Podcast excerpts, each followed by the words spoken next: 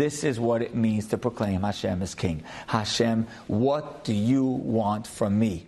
Period. Hard stop. Not also for, that I want for me, not also that it's good, not also that I make it work, not also that it's fun. Hashem, what do you want from me? Period. I am in your world. I am living your life. I'm living your way. Hashem, what do you want from me? That's the whole question. If you honestly ask that question, and honestly look to answer that question, and it may not be your plans, and it may not be your dreams, and it may not be exactly the way you drew up the picture. Hashem, what do you want from me? I want to tell you something powerful. Once you could get to this point, you need to know the story of Shlomo HaMelech. The story of Shlomo HaMelech is that he was young and he became a king. His father David passed away, he became king. And Hashem said, ask of me anything.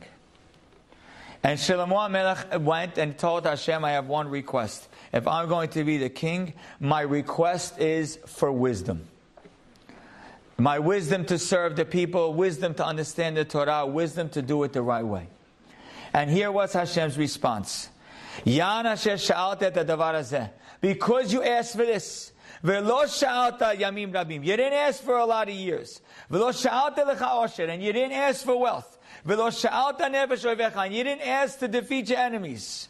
All you asked is to understand the Torah. What I'm going to do is I'm going to do your request and what you didn't even request. I'm going to do what you're asking, to be a Lev Chacham and I want to be smart. And even what you didn't ask, natati lach, I'm going to give you. Gam oshet, I'm going to give you wealth. Gam kavod, I'm going to give you prestige and honor and respect. That there will be no other king like you. What you learn from this story is, is by Shlomo HaMelech's willingness to serve Hashem his way, Hashem gave him both. That means when you stop and you say, Hashem, I'm going to live life the way you're asking me to, Hashem says, you know what? I'll also give you your dream.